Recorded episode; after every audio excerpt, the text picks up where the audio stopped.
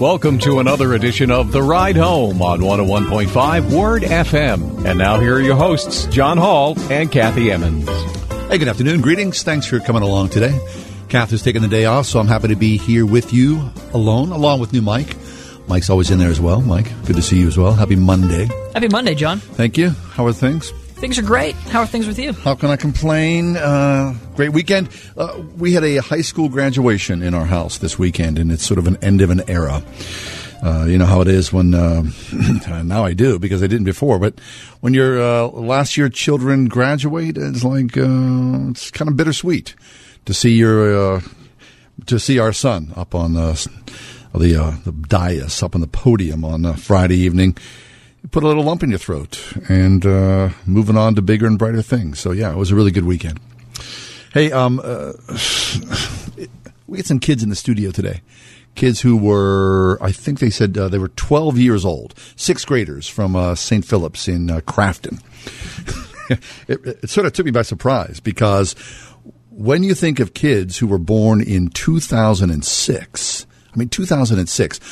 Look, um, I was I was raised in the 60s. And so I was thinking about myself with these, you know, with these kids, the differences, this huge gap between experience in America and, you know, my own experience growing up and theirs. I mean, totally, totally different.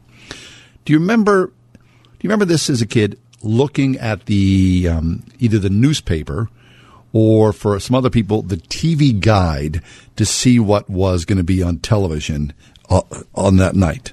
I mean, I, I lived and died by the television listings. Now, I don't think even kids are watching TV, are they? Um, I was looking at uh, some things that Pew uh, Pew Research released something on Friday.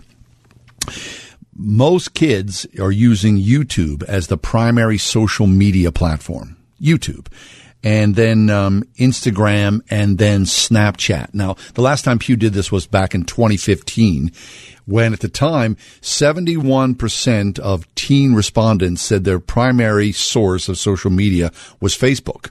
That's not the case now. Facebook has dropped uh, to fourth place with 51% of teens saying they use Facebook on a regular basis. But remember this? I mean, our experiences, even though we are Americans, are so vast. What my parents experienced growing up was fairly similar to what I experienced.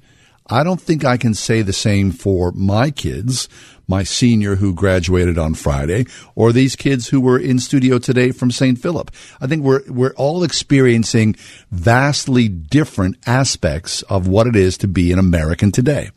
Just my take. I mean, even when you look at shopping, we had family in over the weekend for this graduation, and um, I had to do some shopping on Thursday and Friday. You, you run down to Costco, and it's kind of like a one-stop shopping thing. Earlier in the week, I shopped on Amazon, and by you know a couple days later, I had those graduation presents in my hands. Well, remember the old days of going to either the strip mall or to the mall and the hours and hours and hours you spent either browsing or searching and then having that delight of finally finding it is what you wanted or needed. Totally different. You see, Amazon is going to start to do uh, deliver groceries. So, you know, that, that joy. I remember this. I remember going on payday to, my dad worked in a factory. I remember going on payday when we were off in the summertime and meeting my mom and I and my little sister we'd go down to the factory gate and my father would come out. He'd know we were coming out at a certain time. Uh, he would come out and he would come down and meet us and slip his paycheck between the little spaces in the, in the gate. And then my mother would lean in close. I'll never forget. I always loved this. And the, my mother would lean in close and then they would kiss in between the fence. And then we would take that said paycheck to the bank. And then from the bank, we would go to the grocery store. That was a payday ritual, I'm sure, for a lot of people in America, right? A lot of people who are working paycheck to paycheck. Now it's totally different. Look, I mean, these the kids who were born post internet, Well, no, nothing of that. We're doing direct deposit. The groceries, instead of going to the grocery store, will be bought online and then delivered to your door by said Amazon or whatever. These poor, uh, you know, whether not poor, but you know, Giant Eagle. It doesn't matter whether it's Giant Eagle or Shop and Save or mom and pop grocery store, the Coonses and even the smaller ones. They're having to respond to the internet. So all those things banking, music, uh, shopping, the revolution of online rush is completely and totally different. Completely and totally different. So a- as that graduation was going on on Friday night, which by the way was a fabulous graduation. Let me put a plug in. My boy graduated from Trinity Christian School in Forest Hills. This was a wonderful school for it. This was a great education, a great education from Trinity. And you know, I, I know that they're they're part of the advertising here, but this is totally beside the point. No one's paying me to say this. This is just a, a father saying, "I love these guys." I love that administration, the teachers, the school, because my boy got a, he got a great education at that place, just really quality. I was thrilled to have him in a Christian school that really taught him great ethics and morals and a strong biblically based Christian worldview. Highly recommended. But I, I, as we're watching this graduation ceremony take place,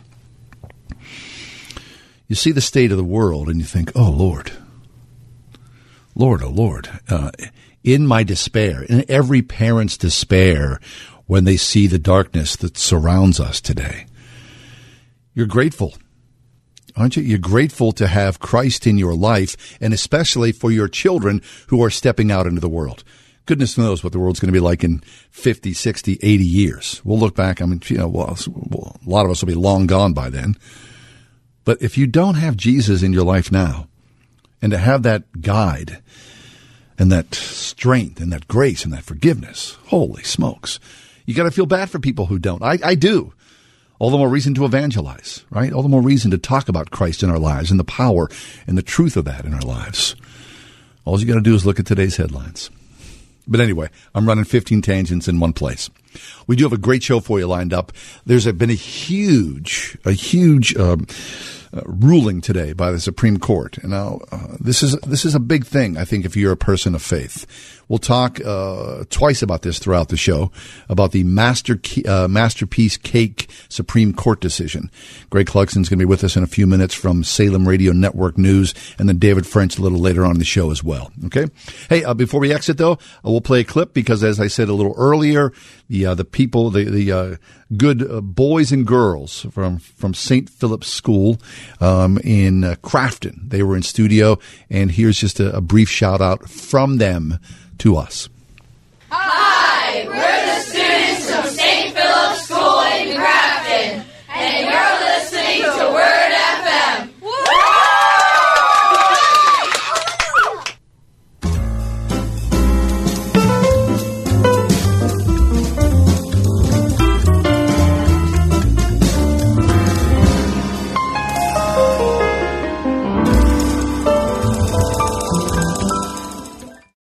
101.5 WORD. You can fight with your spouse in a way that actually helps your marriage. On the next Focus on the Family, you'll hear how you can build communication bridges by learning to speak. You seek permission to have the discussion, present the issue, explore solutions, acknowledge what you hear, and keep focused on the present.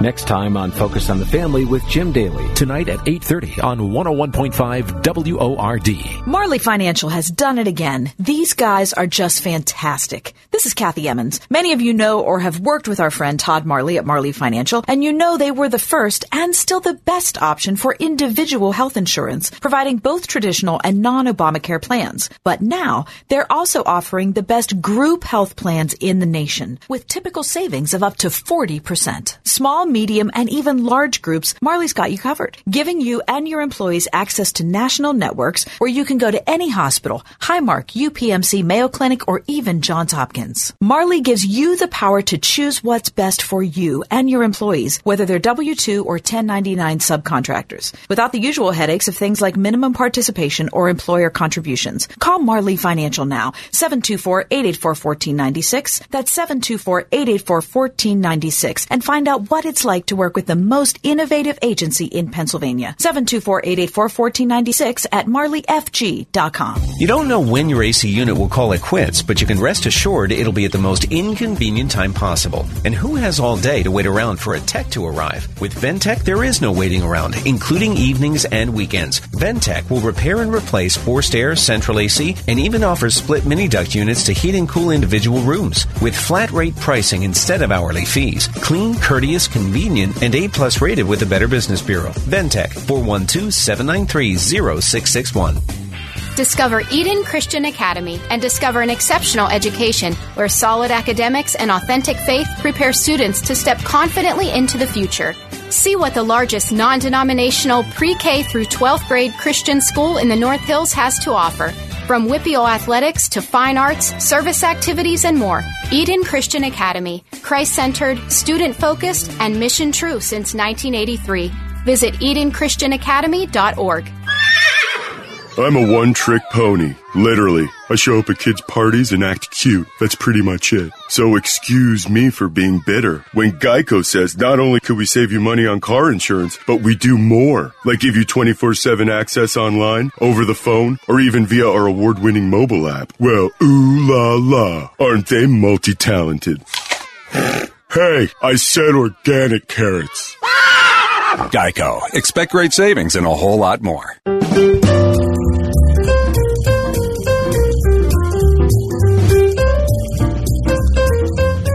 SRN News White House correspondent Greg Clugston is with us. Greg joins us as the first guest every Monday here on the ride home.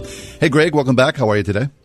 Hi, John. I'm doing well. Thank you very much. Very good. Hey, Greg, before we get underway uh, and talk about the news events of the day, congratulations to you. You've uh, taken on a new position at uh, Salem Radio Network News. Talk to us about this. Well, it's an expansion of what I uh, have been doing and have had the uh, you know the opportunity, um, the privilege of, of doing for the network, uh, covering the White House uh, for many years here. And uh, to be honest, when uh, the president travels out of town, uh, the Salem Radio Network has not um, previously been involved with uh, any domestic or, or foreign travel, and uh, starting this month, starting now here in June, um, we will be uh, making occasional uh, day domestic trips with the president when he leaves Washington. Nice. Uh, and so uh, we'll be able to report, uh, you know, from Air Force One and from uh, the events and the locations where the president is traveling on occasion. Fabulous. So you'll have a front row seat to history in some way. Absolutely, and uh, and it's critical because uh, a lot, some some of the radio networks that cover uh, some of our you know competitors and, and colleagues here in the radio industry, uh, some of them do travel and many do not, and so there's been an effort to get uh, more of us to, to do that, and uh, Salem has signed up to do that, and uh, we're very happy about that. Outstanding, very good. So let's turn to the news of the day. This is a big day because the Supreme Court today released a decision which was highly anticipated, the Masterpiece Cake decision. Tell us about this, please. Right. It, uh, it certainly is a victory for uh, for Jack Phillips. He was the baker from Colorado, and the Supreme Court ruled that uh, essentially uh, his rights were violated under the First Amendment because you had this Civil Rights Commission in Colorado. Um, uh, rule against uh, you know Jack Phillips, and that's what prompted then this case to move uh, higher up in the system and eventually end up at the U.S. Supreme Court. Now, one thing that the justices on the court did not do, John, is they they have not decided what's going to happen, whether or not businesses can I- invoke these kinds of religious objections like Jack Phillips did. So whether in this particular case it was it was obviously a, a clear-cut victory, it was a seven to two ruling, but in terms of broader ramifications for other businesses, um, that is a decision for another day. But it was very interesting to see exactly what the court decided on this. I was in the courtroom uh, last year in I think it was December for those uh, for those oral arguments, and there were tough questions on both sides because you had, for example, justices sounding very skeptical of the arguments of the Christian baker uh, for the reasons for denying these kinds of service, but at the same time, you had justices accusing the Civil Rights Commission of not tolerating Jack Phillips' Christian beliefs, and that's ultimately how the court decided. I see. Yeah. So this is a big deal. So essentially, the idea of Christians um, denying service, to, whether it's flowers or a, a, cake for a wedding, because people are same-sex sex couples and they don't want to violate their, their Christian beliefs. That essentially was kicked down the road. This was more of an, an indictment of the Colorado Civil Rights Commission's anti religious bias. That's true. Yeah, the anti-religious bias was the was the phrase being used there by the justices, and it was obviously eagerly anticipated, as you point out, not just by uh, Christians who were very supportive, uh, by and large, of Jack Phillips and his case, but also, uh, you know, the LGBT community is very uh, interested and concerned about this case as well. And it was uh, once again Justice Anthony Kennedy. He was writing the majority opinion. Uh, he's been in the news a lot lately because, uh, for a couple of reasons, on these on these big important cases. Um, and of course, you know, they're all important to some extent, but especially the, the big, uh, often divisive cases, he often is the swing vote. He was writing the majority opinion, and he was also in the news recently because there are some rumors that uh, perhaps he may retire this summer. We simply oh, don't know the answer really? to that, and that's raised all sorts of uh, questions as to uh, what the Trump administration might do. But uh, those are those are always big reasons when you're looking at, at Kennedy and these big cases. I see. So it's surprising, just from the outside looking in, to see that the the decision decision went towards Masterpiece seven to two. The uh, dissenters were Ruth Bader Ginsburg and Justice Sonia Sotomayor. Uh, more the uh, obviously the far far left part of the Supreme Court, but seven to two it does bode well for conservatives. Yeah, it does. Uh, it, because typically, even though the the larger question, the broader issue of what does this mean for other uh, companies going forward uh, has not been officially answered yet. Uh, you know, when you talk about precedent of the United States Supreme Court and its rulings, this is going to be a part of future decisions now in terms of precedent. Uh, and so that's always key in terms of uh, exactly what future courts may may rule and how they may rule. So obviously, conservatives and uh, in this case uh, Christians in particular, uh, many are, uh, if not most, are very very happy about this outcome. Greg Clugston is with us, SRN News White House correspondent. So, Greg, now let's turn to uh, North Korea and President Trump, the on again, off again, on again summit between North South Korea and the United States.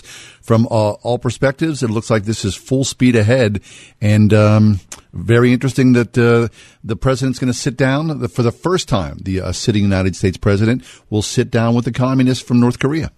It is, and we're just getting some, uh, just in the last a little while here, some some initial information about their very first meeting face to face, which will take place a week from tomorrow in Singapore.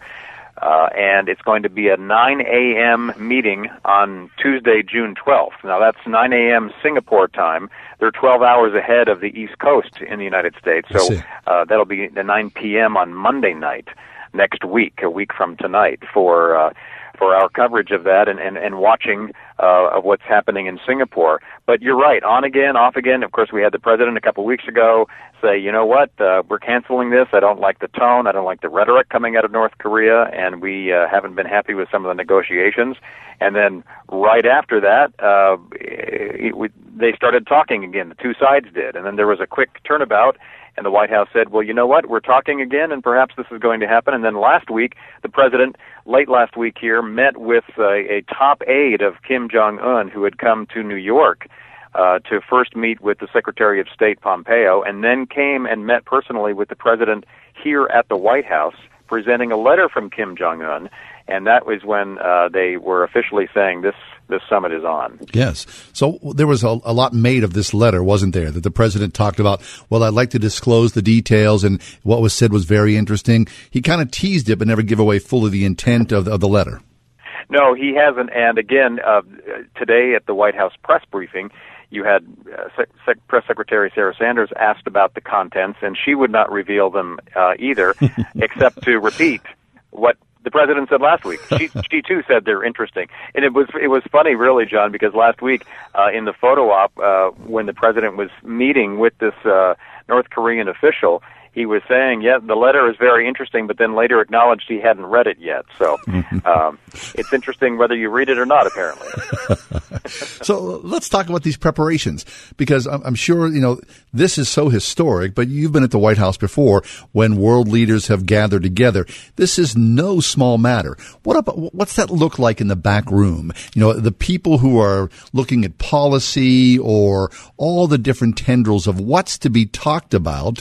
And then, of course, course, you peel layers back and how do you talk about things? And then you look at what, you know, what the United States would like to see happen versus what North Korea or South Korea. There's all these different things that are so delicate.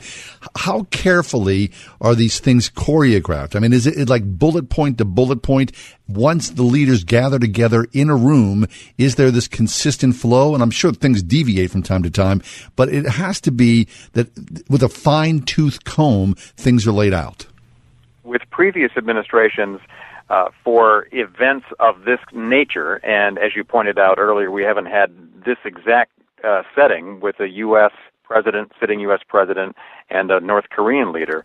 But you're right. The uh, there's tremendous preparation that goes on in an administration. Uh, it's cooperation and coordination among the White House, the National Security Council, the State Department, sometimes the Pentagon.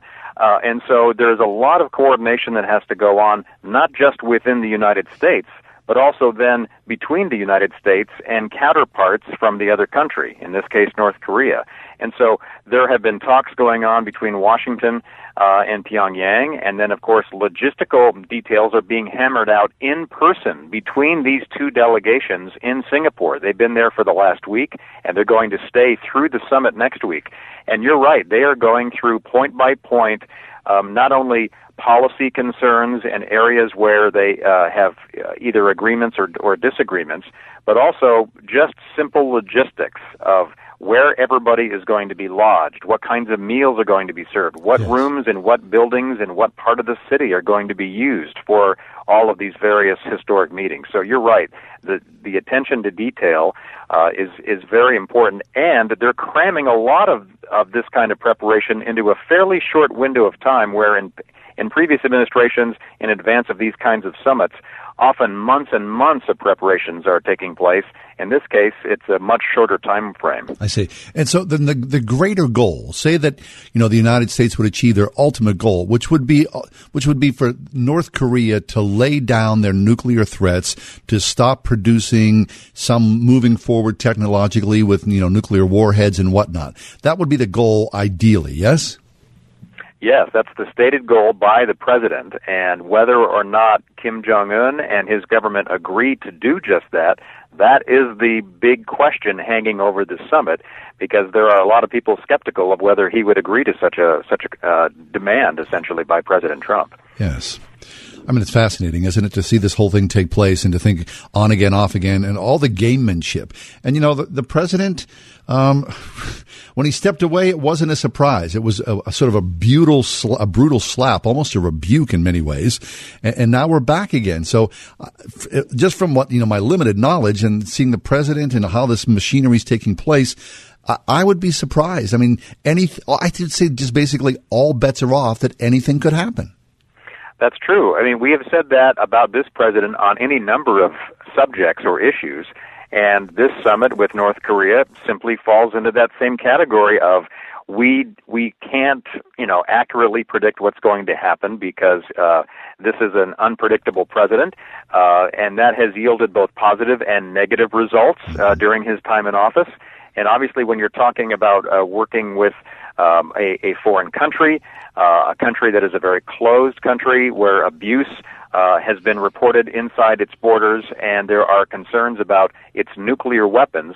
Uh, you don't want it to be uh, entirely unpredictable, and that's why some of this preparation and lo- logistical details are being hammered out ahead of time. Fascinating. SRN News White House correspondent Greg Clugston is with us. Greg, let's turn to the job numbers. Uh, the economic indicators, the president, uh, the, those job numbers were released uh, late last week. I think the New York Times called them the roaring continuation of job creation. This is huge, and again, it's thumbs up for the United States of America. The president is doing what he said he would do. Yeah, this is uh, this is one of those areas where the president uh, is is enjoying some success, and the White House today was pointing out that uh, for the first four full quarters of uh, the president's um, uh, during the president's term, his administration, the economy uh, is has grown at a 2.8 percent. Sarah Sanders was telling us that when the president said we need to get that growth up to at least 3%, and I think we can push it higher, the president has said. she was pointing out that a lot of economists and the former Obama administration e- economic advisors were all sort of poo-pooing that idea and, and saying that's uh, it's kind of ridiculous uh, to to be aiming for those kinds of growth numbers. But here we are at 2.8 percent after after the first four full quarters of the Trump administration. Fascinating. Hey, Greg, thanks an awful lot. We always appreciate checking in at the White House and uh, your steadiness to give us the overall view of what's going on in and around the nation's capital. Thanks, John. Great talking with you. My pleasure. You as well. Greg Clugston, SRN News White House correspondent. Information about Greg at wordfm.com.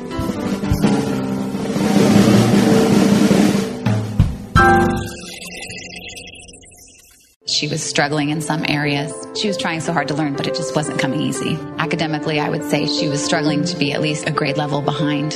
I'm up against the wall and I feel like I'm running out of options. I need help and I don't know where to go. I'd been struggling with her, trying so much to help her learn and feeling like I didn't have the right tools. I just wanted her to be able to succeed. Felt like we were running on a treadmill, working really hard and not getting anywhere. Brain Balance offered us a real specific plan that was going to help Shannon overcome some of her challenges. They're pinpointing this specifically as where she needs help. To have that team behind me was so validating, so exciting. Everything that she's accomplished through Brain Balance, and it's helping her as she takes strides into the next chapters of her future. And there's kind of a light at the end of the tunnel. She walked out of there walking 10 feet taller.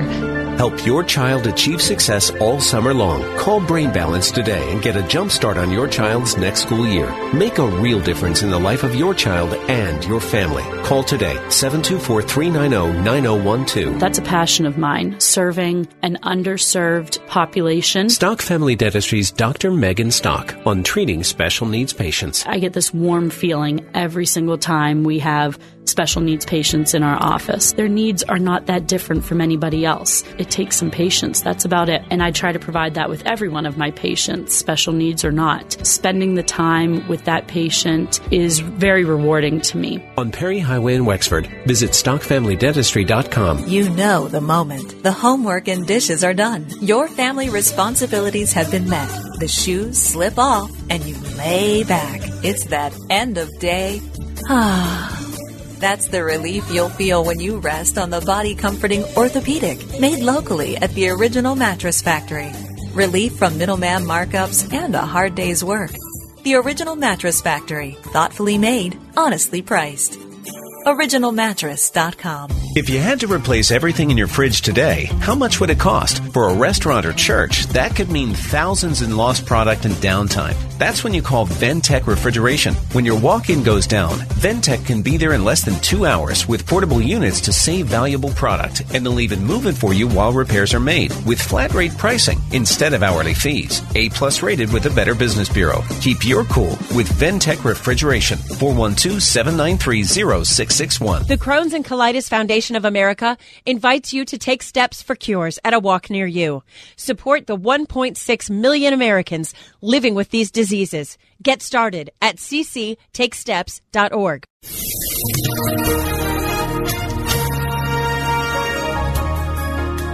Intervals of clouds and sun and quite breezy this afternoon, certainly cooler than it has been of late. The high just 71. Partly cloudy tonight, perhaps a shower toward daybreak of 54. For tomorrow, clouds and limited sun, breezy and cool. A couple of showers will cross the area, perhaps even a thunderstorm later on, the high 68. On Wednesday, intervals of clouds and sunshine, and remaining cool for June, the high 67. I'm AccuWeather's Joe Lundberg on 101.5 Word FM.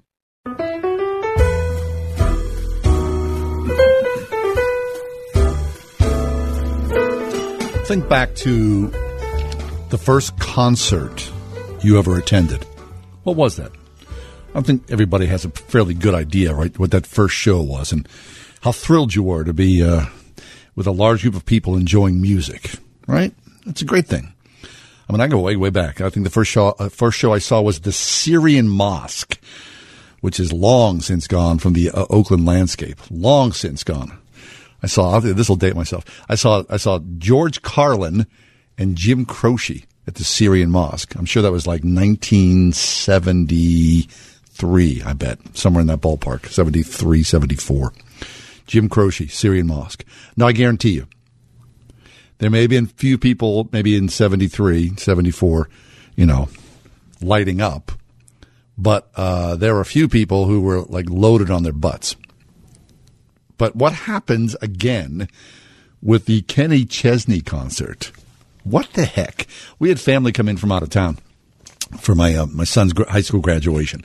So we I took them downtown. You know, we did the tourist thing. They, they hadn't been to Pittsburgh long, long time. So we you know went up to Mount Washington, and the the arts festival was going on. So we walked around the downtown, had a nice dinner downtown at a restaurant. It was fabulous. Really, it was a really beautiful Saturday. And so we walked down, to, you know, took them to the very, you know, to the point, to the very end, and the um, the fountain not fully operational, but still just a beautiful, beautiful day. And we looked at the artwork and yada yada. You know, all the all the cool. Uh, the river looked great with all the boats out and people, you know, partying and whatnot. But then you look at the the uh, headlines: five people were arrested, twenty-five tons of trash removed, some seventy plus people taken to local hospitals for drunkenness or some sort of altercations and whatnot. I mean. What has happened to American society? What is the deal with us? Why? This is what I think. Would you do this, you know, at your own house? Would you be so stupid and drunken and passed out in your own house that you would do that same stuff at a concert in public? Is that where we've devolved to in this country? Is that what's going on? I mean, you buy a ticket to a concert just to be a complete and total fool. Is that where we've become? So, so some people's names, whether it's Kenny Chesney or whomever, that performer's name now has become ubiquitous with ridiculousness, acting the fool. Apparently, it is because how many times has Kenny Chesney been in town in the past five years or so? This, I think, was his third concert. We repeat this again and again. So the good news is, well, not that many people were arrested, and not that many people were taken to the hospital, and not that many fights, and not that much trash. But still, this is what we've done. This is what it is to live in civil society in the United States of America, in Western Pennsylvania, in the city of Pittsburgh, when we minimize, oh, well, you know, not that many people were nuts. I don't know. I don't get it. Clean up after yourself, people. Clean up after yourself. Act like an adult. Connect the dots. Show up, have a good time, and then go home. That's what I say. Mike, you disagree? I you kind of look at me like I'm some old man, some grumpy old guy in here. I don't think I'm being grumpy. I don't know, too. I think you are. What? I think you are. I mean, let let people party, but at the, at the same time, let people party. Yeah, I mean, they're out of their minds, drunk and stupid. It's not like we're Philadelphia and we're flipping cars oh, over. okay. So that, that that's a low bar. Believe You me, know? it's not like we're Philadelphia. that's a low bar. I mean, when the Penguins won the Stanley Cup, I went crazy in my backyard. It's the Stanley Cup in your backyard. In your backyard, not with 55,000 other people tearing down the city of Pittsburgh or just it's just ridiculous. Come on, you know it is. It, it is You- ridiculous. You can't really when, defend this. when you're causing harm towards somebody, or you're you're you're destruction you're destructing somebody's property or the city's property. But you know, if you're hooting and hollering and having fun, and that's that's a different story. drunk and disorderly, hospital visits, altercations, Yeah, all that. I mean, it's up. ridiculous. That is ridiculous. I, I think the big thing is if you wouldn't do it on your own front porch, why would you go out, drive somewhere, and then do it in public? That's my whole point. It just seems ridiculous. It is ridiculous. All right, thank you. We'll take a quick break. We're going to go to Grove City College. Uh, what is it to be born in South Korea and then make your way as a global citizen and wind up at Grove City? That's next. 101.5 WORD. Coming up on Love Worth Finding. Did you think the Christian life would be easy? God has not promised that we would not know difficulty. He has promised never to leave us, never to forsake us, but He has not promised that we will never have difficulty. Now, if difficulty comes, you may be ready to quit. Adrian Rogers studies the champions of faith this month on Love Worth Finding. Tonight at 11 on 101.5 WORD. Today's world craves leaders. Leaders with vision, moral character, and independent thinking. Leaders aren't born, they're made. And since 1986, Rhema Christian School in Moon has laid the foundation that makes leaders. Through academic and extracurricular activities designed to be as instructional as they are competitive. Through mission and service opportunities, arts and athletics. An independent school where pre-K through 8th grade students are formed to become the independent leaders of tomorrow. Schedule a tour at rhemachristianschool.org. Hey everyone, this is Ed Glover from Urban Impact. It's time for today's Man Up Minute with Pastor John Nuzzo. Romans chapter 2 verse 4 tells us, it's the goodness of God that leads us to repentance. Jethro Tull, a rock band from the 1970s, had a saying on the back of one of their album covers. It said, God created man in his own image and we returned the favor. Most of us have an image of God that doesn't accurately reflect who the Bible says he is. It's God's goodness, not his judgment, that leads us to repentance. True repentance is turning from sin and running to the person of God who loves us beyond all human comprehension. Urban Impact Foundation is doing an amazing work of transformation on the north side of Pittsburgh. One child, one family, one block at a time. They see the families on the north side as God sees them, valuable and precious. Pray for them today and consider becoming a part of their amazing work and attending the annual Man Up Conference in June of 2018. I hope you were encouraged by today's Man Up Minute. For more information on our Man Up Conference on June 9th, visit us online at manuppittsburgh.org. If you're not in the club, you're missing out. Word FM Discount Shopping Club members get up to half off great deals every day, right from your computer or smartphone. Like today, score two full registration tickets to Creation Northeast June 27th through 30th at Agape Farm Mount Union, PA for half off. That's four full days of camping and concerts, including Toby Mac, Jordan Feliz, Jeremy Camp, Mandisa, and more for just 101.50. Log on now to wordfm.com. Keyword shopping. Discover Eden Christian Academy and discover an exceptional education where solid academics and authentic faith prepare students to step confidently into the future. See what the largest non denominational pre K through 12th grade Christian school in the North Hills has to offer. From WPIAL athletics to fine arts, service activities, and more. Eden Christian Academy, Christ centered, student focused, and mission true since 1983. Visit EdenChristianAcademy.org. Graduation is an exciting time in life, but it can also leave you feeling a little uncertain about what's next. If only your high school diploma came with a career game plan. The good news is, Express Employment Professionals is here to help. If you're looking for immediate work, sign up for the Express Jobs app, and you'll be able to apply for a variety of quality jobs quickly and easily. If you want to continue learning and building skills, you can access 18 free CTC courses through their Express Learn program. Learn more today at expresspros.com or call 412 494 2000.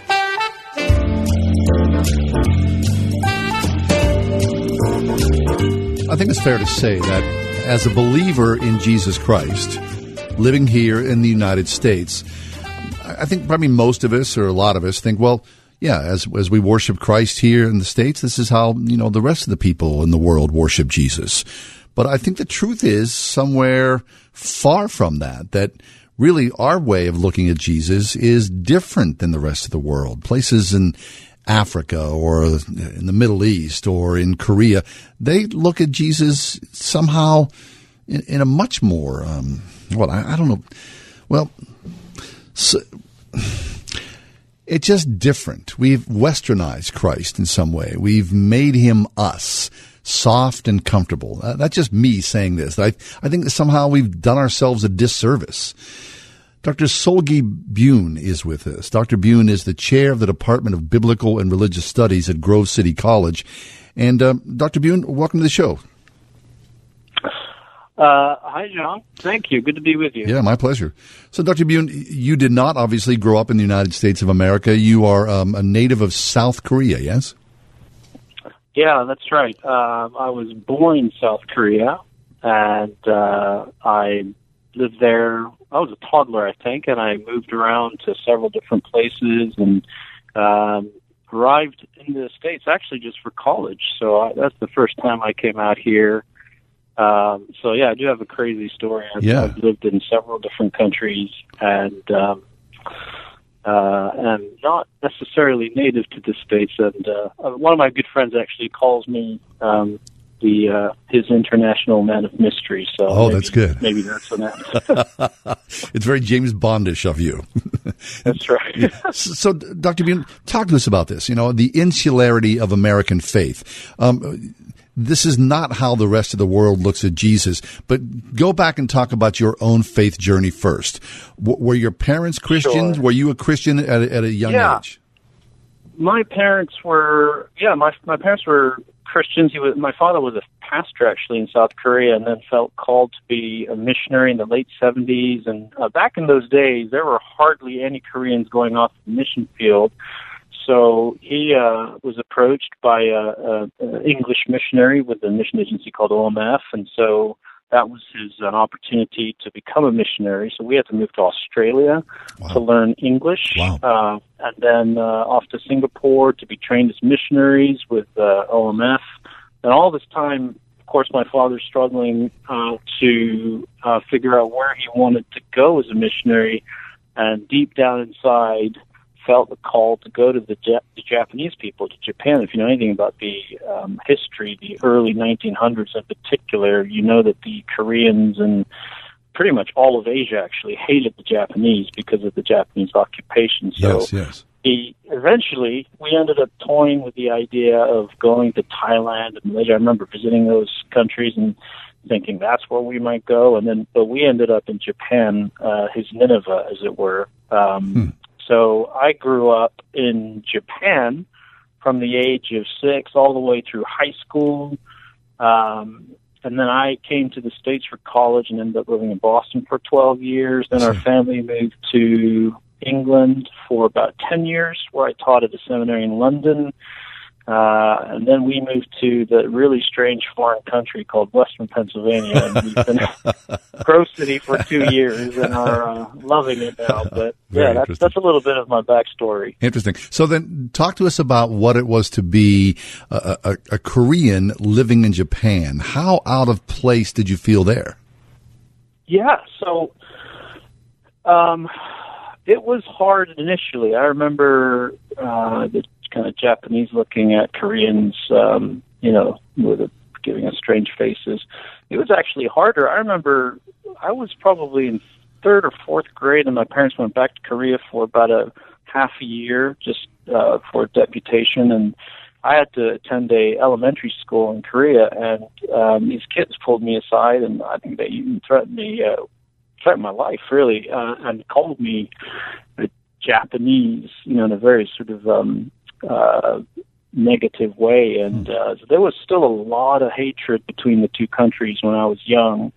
But over the course of the last couple, probably 10, 15 years, uh, Japan and Korea have um, they're they're quite close now. In fact, uh, the number one, if I'm not mistaken, import as far as films and stuff is concerned in Japan is Korean dramas and Korean movies. They, they really, really like. Yeah, yeah. So there's been a a really interesting relationship between those two countries, uh, um, a shift in the last 40, 50 years, um, and that's been fascinating too. Wonderful. What about the shift between North and South Korea? Now, growing up with Korean parents, and of course, North Korea in the news an awful lot. What what are your feelings about North and South Korea and Christendom in the middle of all that? Yeah, I heard your segment with Greg um, and all the the constant change um, in politics. On the whole, uh, I think Christians in Korea just really long for reunification, in large measure because they obviously want to see uh, North Korea. Um, you know, they want to evangelize North Korea, really. So, most Christians would really want unification. Um, I'm not going to get into politics of all that because it gets really complicated. But yes. you know, I mean, the thing that's really fascinating about North Korea is the underground church. There's something like anywhere from half a million to 1.5 million Christians uh, in the underground church in North Korea, and it is probably one of the most oppressive and dangerous places, as you can imagine, yes. to be a Christian. Um, so I think one of the things that you will see in churches in South Korea is they pray fervently for uh, the gospel to go out. Um, I don't know if you've heard stories, but they will. A lot of churches um, uh, have done these evangelistic outreaches where they'll take balloons and put in all sorts of you know Bible verses I've or heard this. something. Yes. And you know when the winds go north, they'll sort of let them loose, and uh, so there's a real passion for um, the Christians. Uh, South Korean Christians for the North Korean Christians. So, from a sort of a Christian perspective, the church perspective, there's huge affection uh, between the two countries. Um, so they will be praying for that Yes. often, and politically, then there's ramifications for that too. Of course, is and, very and- interesting. and shockingly, for the first time in many, many generations, there's uh, there's some hope, which is a wonderful and good thing. Yeah.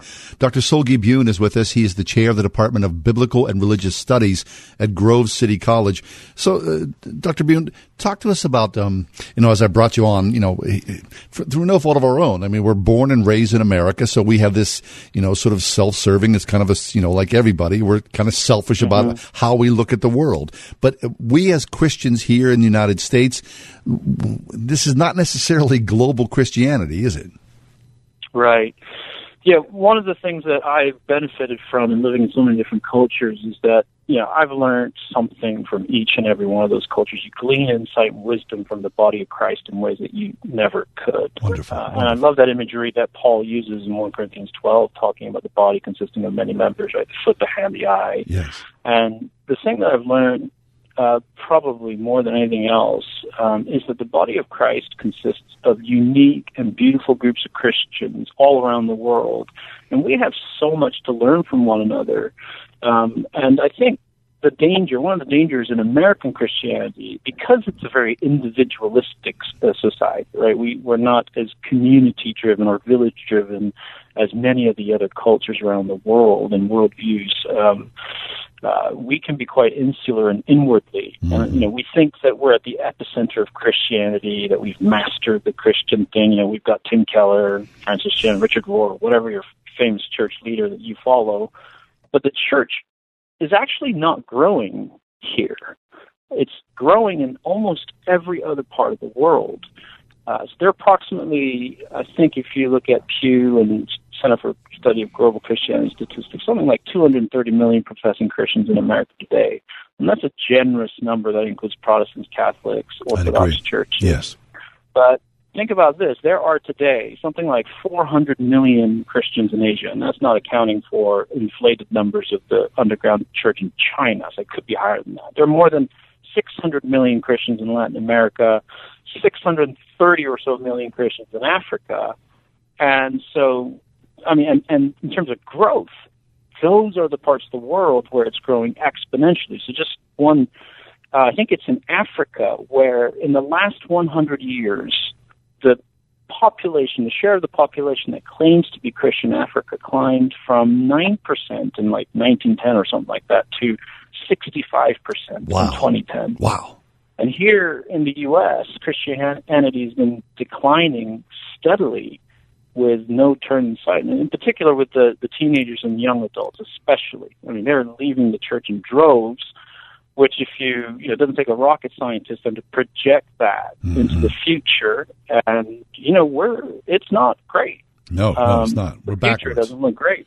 So, right. so is it then? Is it what you talked about earlier? The the individualistic way we look at ourselves. We are not community based like they are in many par- parts of the world, or is it you know just the rise of social media or the nones and all those things combined? Our biblical illiteracy here in the country, our lack of evangelism, all those things combined to this.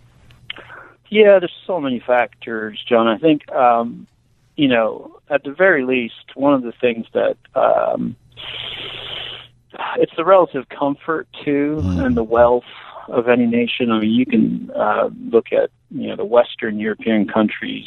Um, uh, you can look at even South Korea now. Uh, when I was a child, there was a fervency of uh, faith, and uh, that was very different now. And this, in large measure, I think, because they're one of the wealthiest countries in the world. Um, you know, with Samsung and Hyundai and all these huge corporations, they, they've been very, very successful, and that has affected the church. Um, and if you go to South Korea now, they'll talk about that quite a bit. How do we stem this tide? You know, this. Um, I think what I would say is that, you know, one of the most one of the things that I repeatedly emphasize with my students, um, and even at our church in Pittsburgh uh, where I attend, uh, we need the global church today more than ever.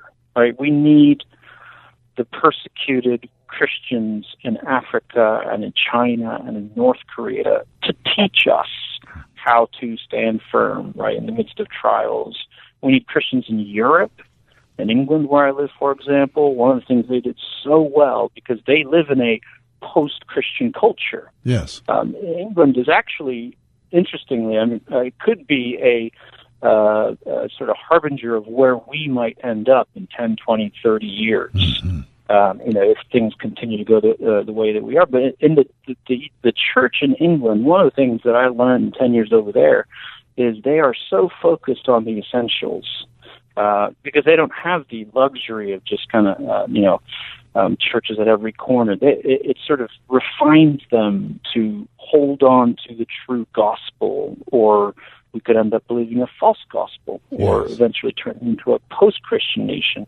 And I think that's the irony: is that England, France, Germany, uh, these countries that are now post-Christian, those are the countries where the Reformation happened with Calvin, Luther, and Cranmer. So um, it's a it's a really important thing for the church in America to kind of wake up and to, like the one Corinthians twelve passage talks about, we need each other. The hand needs the eye. The, the eye needs. The, we we are all constituent parts of the body of Christ, and you know if we act insularly and inwardly, um, that's really just uh, only uh, going to lead to our demise. I think so. That's very good. That's a great, great, a Monday wake up call. Uh, Dr. Byun, we're sorry our time's up, but we really appreciate your time. And uh, please come and join us again. Enjoy the conversation. Great, thank you, John. The pleasure is mine. Dr. Seulgi Byun, he is the chair of the Department of Biblical and Religious Studies at Grove City College. It's a great wake up call. Do we want to slide ourselves into that post Christian world, or are we active, engaged, communal in our worship of Christ? Hey everyone, this is Ed Glover from Urban Impact. It's time for today's Man Up Minute with Pastor John Nuzzo. Romans chapter 2 verse 4 tells us, it's the goodness of God that leads us to repentance. Jethro Tull, a rock band from the 1970s, had a saying on the back of one of their album covers. It said, God created man in his own image and we returned the favor. Most of us have an image of God that doesn't accurately reflect who the Bible says he is. It's God's goodness, not his judgment, that leads us to repentance. True repentance is turning from sin and running to the person of God who loves us beyond all human comprehension. Urban Impact Foundation is doing an amazing work of transformation on the north side of Pittsburgh. One child, one family, one block at a time. They see the families on the north side as God sees them, valuable and precious. Pray for them today and consider becoming a part of their amazing work and attending the annual Man Up Conference in June of 2018. I hope you were encouraged by today's Man Up Minute. For more information on our Man Up Conference on June 9th, visit us online at manuppittsburgh.org. Yeah, traffic. It is what it is. Stalled cars on the Kennedy Expressway. Missed concerts, football games, lots of cold dinners, and cold shoulders from Cindy. How much longer do I have to do this? Kids miss me. Cindy misses me. Our marriage is missing me. With a financial strategy from Kurt Kanodik. There he was on the radio again. Kurt Kanodik. sooner than they planned. Yeah, retires sooner. So I called Kurt. We just talked about life, family. It felt right. Then come to find out, Kurt's personalized retirement planning showed me retirement wasn't as far off as I thought. Now the only thing I'm missing is the traffic. Let's talk. Accurate Solutions Group. 412 515 3355. That's 412 515 3355. Investment advisory services offered through ASG Investment Management LLC and Accurate Investment Solutions, Inc. Whoa, long time no see. It's me, the rock t-shirt in the back of your closet. Dude, remember? You crowd surfed in me, man. But you haven't worn me in like forever. I get it, you're retired, but I still got some rock left in me. So take me to Goodwill, where I can really make a difference. Your donations to Goodwill create jobs, training programs, and education assistance for people in your community. To find your nearest donation center, go to goodwill.org. Donate stuff, create jobs. A message from Goodwill and the Ad Council. Hey, it's a sixth annual Faith Night at PNC Park. July 27th, the Bucs take on the Mets. We're going to be there. Hope that you are as well. WordFM.com to get your tickets. This is always a wonderful night. It really, really is. I'm, I remember the first time I, the first Faith Night, I had no idea what to expect. But the cool thing is, you know, when you see the guys on the field, the players, even though the Bucs are having a hard time. Um, when you see them after they come out of their uniforms and they walk onto the field, I don't know, 10, 20, sometimes more than that, of the players sit down in just these folding chairs right on the third baseline, and they're in their street clothes. And they kind of lose, at least for me, that's kind of, you know, that Superman. Superman's taken off his cape, those mythic figures on the field, you know, whacking the ball and running and catching. And they become just like you and me. And you think, yeah, of course just regular men. They just happen to be imbued with these wonderful physical skills. But they still face the same troubles that you and I do, the same temptations, the same fears, the, the same despair, all that, the same sin. So then to see these guys on the field on faith night year after year and you think, yeah, God is good. God is faithful. And he, he is an equal opportunity God, right? You cry out for the name of Jesus Lord Jesus Christ, Son of God, have mercy upon me. He will come to you. He will come to you and change your life forever. So, all that to say, come on out to the ballpark with us. We're down there in uh, Federal Street before the game. We always give away T-shirts. It's fun. Get your family, get your church, get your next door neighbor who's not a believer, and show up. Faith Night, July 27th. WordFM.com is the place for details sharing the word that changes the world. 101.5 WORD FM, Pittsburgh, a service of Salem Media Group. With SRN News, I'm Keith Peters in Washington. And one of the most highly anticipated decisions this term, the Supreme Court has ruled in favor of a Colorado baker who refused to bake a cake for a same-sex couple. In a 7 to 2 ruling, the court upheld the right of a Colorado baker to refuse to bake a cake for a same-sex couple because it violated his religious beliefs. But the court stopped short of deciding the bigger issue of whether a business can refuse to serve a homosexual couple. The justices ruled on what they described as anti religious bias by the Colorado Civil Rights Commission when it ruled against the baker. Correspondent Wally Hines reporting. President Trump may have stirred up another controversy by tweeting this morning that he has the absolute right to pardon himself. White House Press Secretary Sarah Sanders was asked several times about President Trump's assertion. Thankfully, the president hasn't done anything wrong and wouldn't have any need for a pardon. This is SRN News. The Ride Home with John and Kathy, driven by Colussy Chevrolet, serving the Pittsburgh area for 100 years. So here's a great question. How much would you save if you joined Medi-Share for your healthcare program? The typical savings for a family is about $500 a month you might save more. Tammy left a major company and needed a new way ahead for her family. She'd heard about the savings with Medi-Share, but was wondering about the network of providers. Once we started the program, I have not had to switch one doctor for myself or for my kids. So we, all the doctors that we were previously with were all in Medi-Share. And she says the process has been fantastic. I got off the phone and I was like, that's what it should be like. It was a pleasurable experience um, an encouraging experience at that. Medi-Share might be just the thing you're looking for for your family, your budget. Use the savings for other things. Why not get your questions answered? Find out how much you can save. You can call right now. 844-41-BIBLE. That's 844-41-BIBLE. 844-41-BIBLE. You know the moment. The workday is over. Your daily responsibilities have been met. The shoes slip off and you lay back. It's that end of day. Ah. That's the relief you'll feel when you rest on the body soothing Serenity, made locally at the original mattress factory. Relief from middleman markups and a hard day's work. The original mattress factory. Thoughtfully made, honestly priced. OriginalMattress.com. When it comes to selling you a mattress, most retailers are handing you a line. A long line of extra steps that drive up costs and create confusion. At the Original Mattress Factory, we simplify the mattress shopping experience by building mattresses and box springs in our own local factories and selling them direct to you. It's short, sweet, and simply makes sense.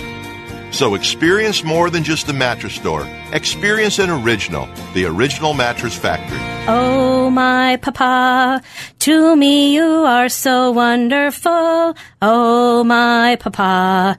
To me you are so good. Hi, it's me, Marcia from the Springhouse. I'm a little biased, but I think we five minor kids got the best dad around. Let's celebrate those special men in our lives with a Springhouse Father's Day steak fry and chicken barbecue. My brother Sam and his boys will crank up the barbecue pit outside and grill the chicken quarters and the New York strip steaks with our special Father's Day marinade.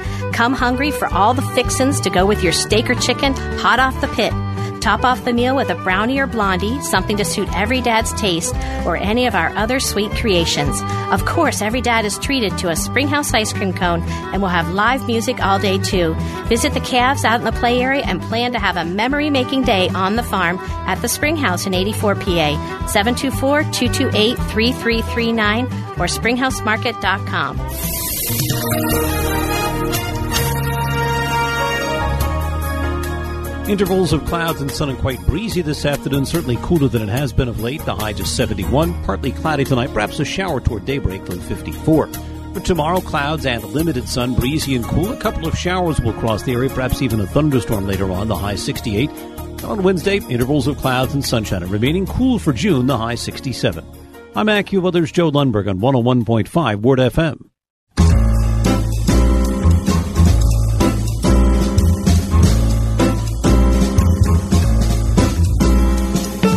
Welcome to another edition of The Ride Home on 101.5 Word FM. And now here are your hosts, John Hall and Kathy Emmons. Well, good afternoon. Greetings to you. Kath is taking a little day off, a little rest and recreation. That's good. A longer weekend. I'm happy to be with you here today. We got a, a good, strong five o'clock hour. So you may have heard the uh, the news that the Supreme Court has come down with a decision today about what they're, what they're calling the masterpiece cake Supreme Court decision. We're going to talk with that uh, talk about uh, that ruling that uh, it's really it's, it's, historic in many ways, even though the Supreme Court kind of soft pedaled the ultimate decision. But uh, David French is going to join us again. Uh, David's a senior writer at the National Review. That's a, maybe uh, 10 minutes or so. And uh, we're also going to talk with a, a, pastor about is the Bible pro slavery? He'll talk to us about that, which is always an interesting conversation. People want to go to that. People are not Christians. Well, you know, you Christians, you're always pro slavery. So we'll talk about that as well around 540. So how about this? Uh, uh, Bill Clinton's back in the news. Have you seen this? You know, the, um, the president has, which I'm always kind of co-written a book. Um, uh, I guess what you know that would come out in the wash. The president's co-written the book. Who knows how much he wrote it because he wrote it with James Patterson. I mean, have you read James Patterson's books? He's been around for decades and uh, he's a gigantic author.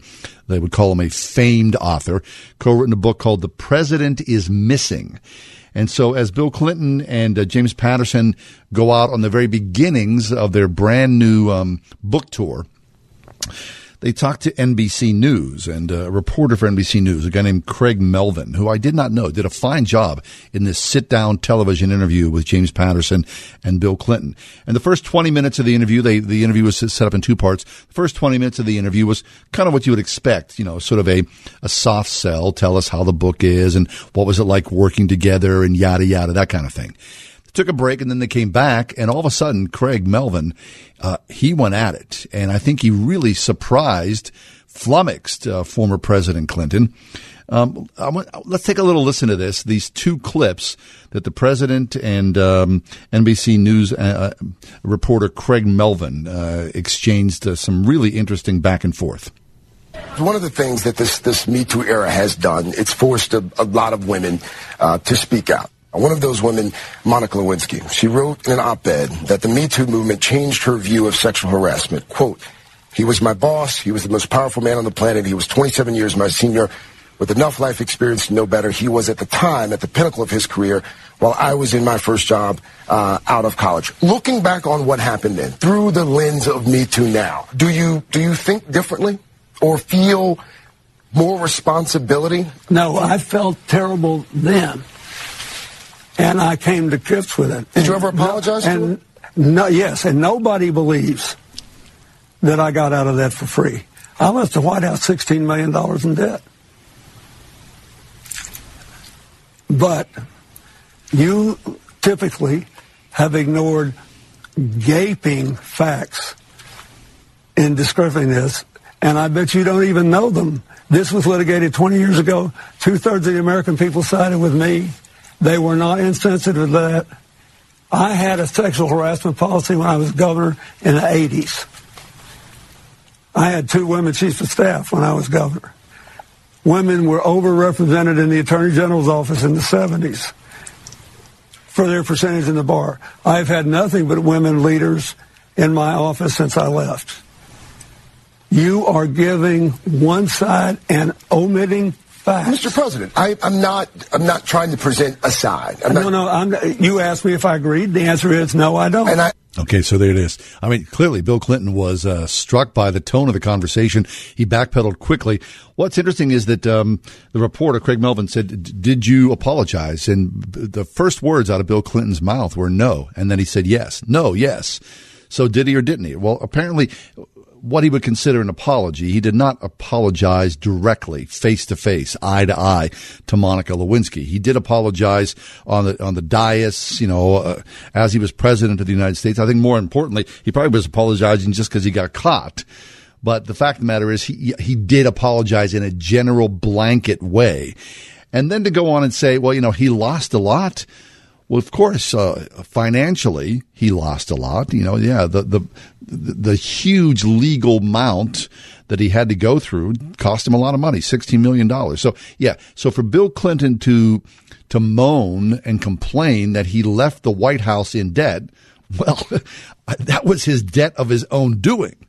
Now, true, since Bill Clinton has left the White House, as is the case with all former presidents, most former presidents, but especially in the modern era, that is a gold, that's a golden ticket. It's Willy Wonka's golden ticket times 10 because Bill Clinton's net worth now is estimated well over $80 million. So please do not cry poor mouth about the, all the, the horrendous suffering financially you have uh, endured because of your own folly. But the hashtag MeToo movement, now, this is a really interesting, fascinating era we are living through in the United States. And, and, and Craig Melvin from NBC News picks this same thread up. Here, listen to this. Well, I asked if you'd ever apologized, and you said you had. I have. You've apologized to her. I apologize to everybody in the world. It is important to me that everybody who has been hurt know that the sorrow I feel is genuine. First and most important, my family, Monica Lewinsky and her family. But you didn't apologize to her. I have not talked to her. Do you I, feel I like you owe her an apology? No, I do. I I I do not. I've never talked to her, but I did say publicly on more than one occasion that I was sorry. That's very different. The apology was public. And you don't think a private apology is owed? I think this thing has been, it's 20 years ago. Come on. Let's talk about JFK. Let's talk about, you know, LBJ. Stop already. I don't think President, you think President Kennedy should have resigned?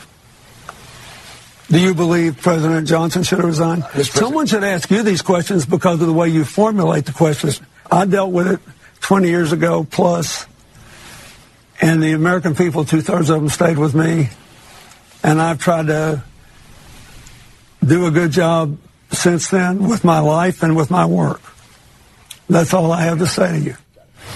Fascinating, isn't it? I mean, really, out of left field. Uh, Bill Clinton was held under the microscope. I mean, I, he had to know this was coming sooner or later, especially, like I said, with uh, the exclamation point of where we're living here in America in 2018 with the hashtag Me Too. So the president, uh, the former president, uh, is on a press tour now with a new book. The president is missing with James Patterson. That other voice you heard in that conversation was James Patterson saying, "Well, yeah, should you know, should JFK have resigned? Should LBJ have resigned?" Well, the fact of the matter is, even though JFK was known as a great philanderer after the fact in the public viewpoint, right after the fact, decades after the fact, quite honestly no one knew this was going on with uh, the, the, the multiple multiple women that he, uh, JFK was involved with while he was president. But there, I mean, Bill Clinton, totally different while in, in office. I wonder how much press the president will continue to do, considering that this will dog him. Twenty years is twenty years. It's still still a fact. And it, whatever you think of Monica Lewinsky, uh, her life completely altered, forever altered. I mean, this this is the shadow that will always be with that woman, and I feel bad for her. I mean, you know, she was a young, stupid intern, and I think she would, you know, I'm not being cruel here by saying that. She was. She was just caught up in the moment and to moon over the president and to think that she would, you know, be invited into the inner sanctum, so to speak. And now, as a, you know, she, I think Monica Lewinsky is 44 years of age. I know she deeply regrets that, as I'm sure the president uh, himself does as well. God help us, right? God help us indeed. We'll take a quick break, come back. David French is with us. We're going to talk about the uh, Supreme Court ruling that was announced today about the Masterpiece Cake decision. That's next. Stay home.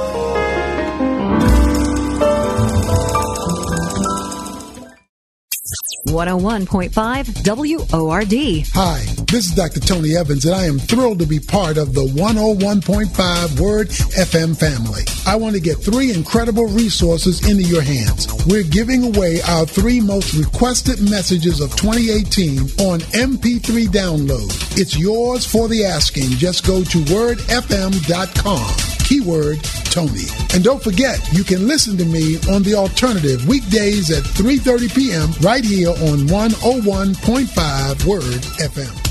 Marley Financial has done it again. These guys are just fantastic. This is Kathy Emmons. Many of you know or have worked with our friend Todd Marley at Marley Financial, and you know they were the first and still the best option for individual health insurance, providing both traditional and non-Obamacare plans. But now, they're also offering the best group health plans in the nation, with typical savings of up to 40%. Small, medium, and even large groups, Marley's got you covered, giving you and your employees access to national networks where you can go to any hospital, Highmark, UPMC, Mayo Clinic, or even Johns Hopkins. Marley gives you the power to choose what's best for you and your employees, whether they're W-2 or 1099 subcontractors, without the usual headaches of things like minimum participation or employer contributions. Call Marley Financial now, 724-884-1496. That's 724-884-1496 and find out what it's like to work with the most innovative agency in Pennsylvania. 724-884-1496 at marleyfg.com. I've been in the uh, Kairos prison ministry for a little over 10 years now. Meet Dwight, longtime volunteer with Kairos Prison Ministry. A team of 20 to 24 men go in on the inside of the prison and spend three and a half days explaining the gospel of Jesus Christ. As I participated in the first weekend and I saw how men's lives were changed, it just became something I fell in love with. We present talks and meditations, and over the course of this time, they'll be in small groups and they'll talk about what they've heard. I've seen guys that are just hardened. At the end of these three and a half days, they're totally transformed. They come away with a sense of hope and they have something to live for. Nothing is impossible with God. I've seen it happen. Being part of Kairos is like having a front row seat to see God change lives right in front of you. And to be able to give the gift of hope to one of these incarcerated men, it's something that you'll never forget. Call 412 368 6691 to become a volunteer. Kairos Prison Ministry 412 368 6691. Why a classical Christian education? Because kids learn differently at different ages. Through grammar, we grasp the building blocks of knowledge. Logic teaches how those building blocks relate. Then rhetoric helps us communicate what we know. For over 50 years, Trinity Christian School has intentionally applied this classical approach to education with great success. It's just one reason why they're consistently ranked among the top K 12 schools in Allegheny County. Trinity Christian School, 412-242-8886. The nation's largest Christian music festival, Creation Northeast, celebrating its 40th anniversary, returns to Agape Farm in Mount Union, Pennsylvania, June 27th through the 30th, featuring Toby Mac, for King and Country, Jeremy Camp, Bethel Music, Mandisa, Hillsong Young and Free, Jordan Feliz, a special reunion of classic Petra and more, plus speakers Tony Nolan, Reid Saunders, Keith Adams, Abdu Murray, Vince Vitale, and more. Join thousands of believers at Creation Northeast. It will be the highlight of your summer, maybe your life. More info at creationfest.com.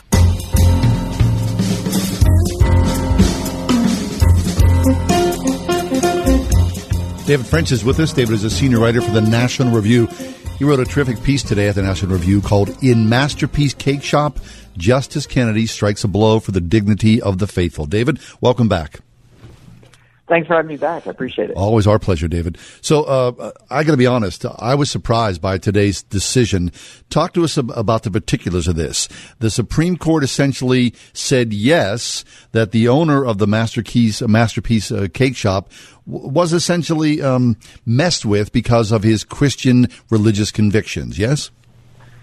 Yeah. So essentially, wh- what happened is that uh, there were two there were two defenses that Jack Phillips, owner of Masterpiece Cake Shop, offered to Colorado's um, attempt to sanction him. The first is he said he had a free speech right to decline to bake or to create the cake, and the other thing is he said that um, it burdened his free exercise of religion for the state to order him to bake the cake, to design the cake. Now, the Supreme Court did not decide the free speech claim. Right. It just left that out there. But it did say that the um, state of Colorado violated his rights to free exercise in two ways. One, there were elements of the opinions in the actions below, but when I say below, I mean at the in Colorado state proceedings, that indicated that the decision makers were motivated by anti-Christian bias, uh, and that Justice Kennedy singled out one particularly egregious statement where a commissioner at the Colorado Civil Rights Commission said that, well, claims of religious liberty were used to justify things like slavery and the Holocaust, uh, which indicated that they did not have an open mind towards Jack Phillips. Yes. And then the other thing that they said is there were evidence of double standards, that there was a Christian individual who had tried to get three different bakers to bake cakes that had anti-gay message, anti-gay marriage messages, um, the Colorado Civil Rights Commission said they didn't have to bake those cakes, but Jack Phillips has to bake the one that helps celebrate same-sex marriage. And what Justice Kennedy, writing for the majority, said was that that evidence of double standard indicated that there was an anti-religious bias in play, that the decision makers were not neutral, right. and and that meant that he won on the religious liberty grounds on those basically those two separate for those two separate reasons, and and the fact that there were those two separate reasons makes this case a little bit broader than a lot of the uh, folks in the mainstream media are talking about now. I see. So uh, generally, I would say, right, we're talking in the broadest terms, this was good for Christians, whether they're, you know, trying to run their own small business or just the way that you look at the world, especially from a biblical perspective. This was good, even though the Supreme Court essentially passed on the central issue. Yeah, it's absolutely good. I mean, let, let's just put this in context. A couple of years ago, when this case was winding us through, winding its way through the lower courts, there were a lot of people saying, "Don't appeal this to the Supreme Court. You're going to lose. You're going to lose." Like there was a presumption after Obergefell that the odds were against Jack Phillips, and then to win this case and not just win it, but win it on a seven-two majority is a pretty huge turnaround. And and the, you know, a lot of people look at Supreme Court cases and they they look at it like uh, you know trying to blow up the Death Star in Star Wars. You want to just destroy once and for all whatever bad argument from the other side. Yes. And and and that doesn't that rarely happens. That rarely happens. Normally though, the normally the Supreme Court makes more incremental decisions based on the facts of the case. And they made a case, uh, made a decision here based on the facts of the case that it, that actually has a broader application than a lot of people realize, but it's absolutely good for re- for religious freedom. Outstanding. So Justice Kennedy, once again, he wrote the lead response. Please tell us about that.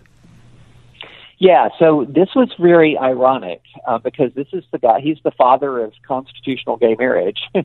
wrote an opinion protecting the religious liberty of the Christian baker who refused to help celebrate a gay marriage. And that's the power so, of the law, isn't it? Well, and it's it's also the the Kennedy worldview. So the Kennedy worldview is that he likes tolerance, uh, and he does not like bullies. And and in this instance, I feel like he was particularly outraged by the evidence in the record of the case that Jack Phillips was actually bullied, um, and that the, the state came down on him like a ton of bricks. Um, with acting through decision makers who were just flat out biased against his religious faith and yeah. and that is something that you know not only is it you know not only is it something that I think is pretty clearly violates the free exercise clause I think it in particular offends Justice Kennedy's sense of fairness. Excellent. So let's go back for a second and talk about, you know, this ruling where the um, Colorado Civil Commission said, well, someone came in and wanted to write anti-gay messages on a cake. Now, clearly, whoever was, you know, going into a bake shop and wanting to write anti-gay messages, they were just trying to prove a point. They were essentially pushing Yeah. the envelope, and this has come up. Right. Right. I mean, and you know, that's something. Uh, I mean, I personally have mixed feelings on that. I don't necessarily want Christians running around going to bakers No, and saying, no. "Right, Andy K." Yeah. Right. But on the other hand, but on the other hand, there's a long history in American law of test cases that are filed to test, um, and to expose double standards, to expose injustices. And there's any number of ways he could have done it, and he could have exposed it. And but in in fact, the way he did it here pretty neatly exposed the double standard. And and that that's one thing that was that was critical in the decision was the exposure of that double standard because what ended up happening is the Colorado Civil Rights Commission just couldn't quite bring itself to apply the same rule to um, to people that it it uh, let's put it this way the Colorado Supreme um, Civil Rights Commission couldn't quite bring itself to be consistent when being consistent would mean reaching an outcome they didn't necessarily like so they chose to be inconsistent to make sure that they got all of the outcomes that they liked and that ended up torpedoing their case Yes. So, of anybody in the case, whether it's the gay, uh, the gay couple, the baker, or the Colorado Civil Rights Commission, clearly the Colorado Civil Rights Commission looks poorly here. Oh, absolutely, absolutely. And I'll give you a little hint. Um, it's not just the Colorado Civil Rights Commission that has problems like this in their cases. Um, it is not that uncommon to have some evidence of anti-Christian animus coming out in these cases, and and so um, there, there, you know, this is something where you're right now. You're going to have lawyers across the country who are going, oh, interesting, and they're going to be combing through the records of their cases Really? to see is there, you know, have there been any statements made by these adjudicators that indicates bias? Because one thing a lot of people forget is that these civil rights commissions are not quite as professionally run often as the court systems that you're used to, and they often are heavily staffed with ideologues. And these ideologues are not necessarily disciplined in their public speech, and so there, you know, you may well see evidence of other people uh, of uh, in other cases. You may well see evidence of bias emerging. I see. So the big picture. So as the Supreme Court essentially passed on whether you know you can choose to to say no to a customer who comes into your bakery, that big picture is just kind of bypassed.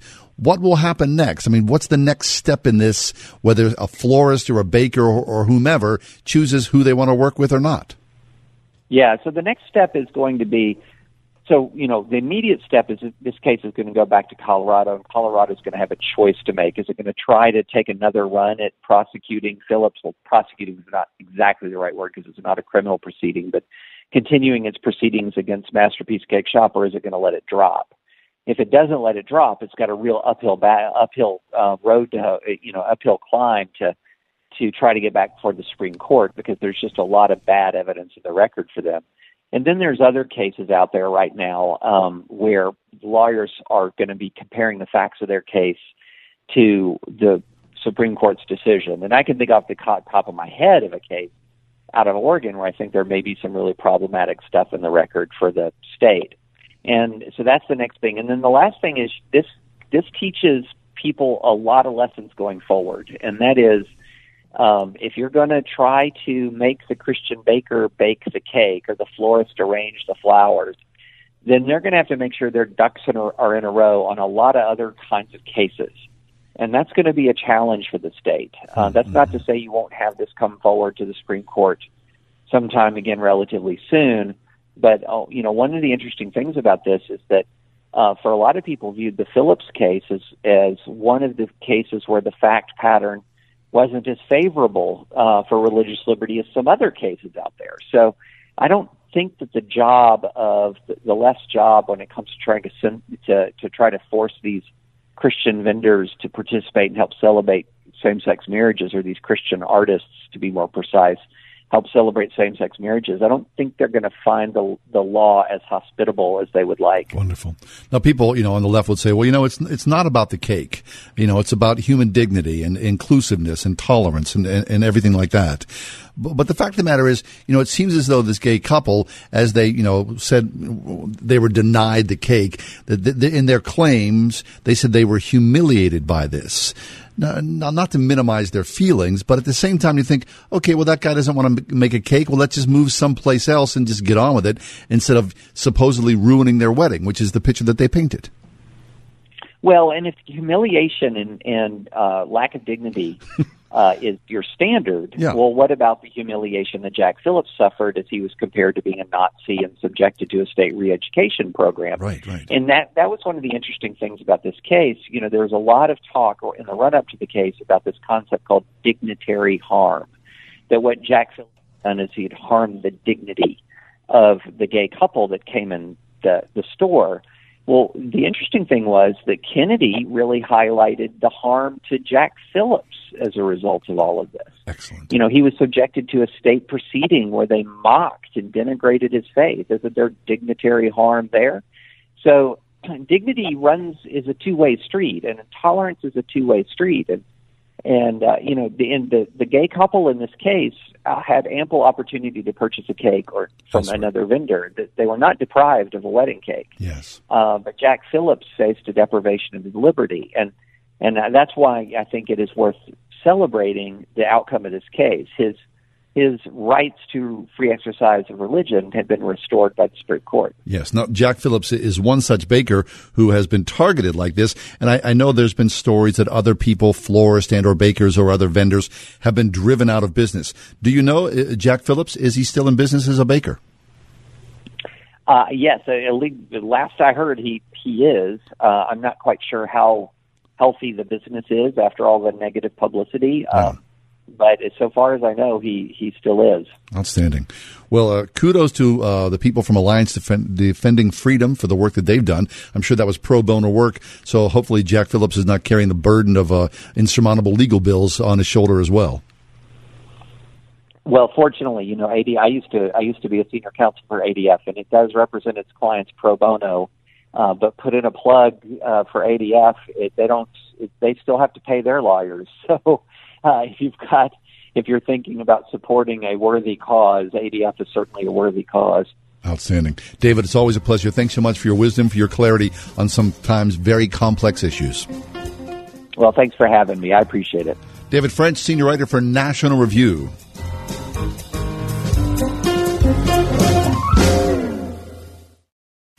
We've been very honored to win the Better Business Bureau Torch Award for Business Ethics three times, which is great. Energy Swing Windows Steve Rennekamp. But we were recently recognized with an award that was totally unsolicited. It's called the Best of the Best Award. Uh, this is an award you don't apply for. And the organization that does this selects companies that have great reputations in the marketplace. They look at your online reviews, they look at your website, they look at Better Business Bureau reports, they look at a whole variety of things and they determine if you fit the criteria of being the best of the best. And fortunately, uh, they thought we did. There's a very short video on the front page of our website that talks about this award and the way we do business and why we received it. Energy Swing, best of the best. Right now, Word FM listeners get 5% off over and above any current offers on windows and doors, and $1,200 off any basement finishing project. Visit EnergySwingWindows.com. Hi, I'm Jay Farner, CEO of Quicken Loans. If you want to buy a home, we could help you get a great mortgage that may require as little as 3% down. And we also invented Rocket Mortgage. It gives you a solid approval in as few as eight minutes. And for eight years in a row now, JD Power has ranked Quicken Loans highest in the nation in customer satisfaction for primary mortgage origination. Call America's largest mortgage lender at 800 Quicken or go to rocketmortgage.com. Based on Rocket Mortgage data in comparison to public data records. Call for cost information and conditions. Equal housing lender. License in all 50 states. NMLS number 3030. Results may vary. Saturday, June 23rd, Epic Leap Entertainment proudly presents Big Daddy Weave. Live at the Belmont Complex in Kittanning with special guest, Citizen Way. Tickets on sale now at showclix.com. Big Daddy Weave, 8 p.m. live. Doors open at 6 p.m. Don't miss Big Daddy Weave, June 23rd. Sponsored by J&D Waterproofing. You know the moment. The homework and dishes are done. Your family responsibilities have been met. The shoes slip off and you lay back. It's that end of day. Ah. That's the relief you'll feel when you rest on the body comforting orthopedic made locally at the original mattress factory. Relief from middleman markups and a hard day's work. The original mattress factory, thoughtfully made, honestly priced. OriginalMattress.com. If you're not in the club, you're missing out. Word FM Discount Shopping Club members get up to half off great deals every day, right from your computer or smartphone. Like today. Score two full registration tickets to Creation Northeast June 27th through 30th at Agape Farm Mount Union, PA for half off. That's four full days of camping and concerts, including Toby Mac, Jordan Feliz, Jeremy Camp, Mandisa, and more for just 101.50. Log on now to wordfm.com. Keyword shopping.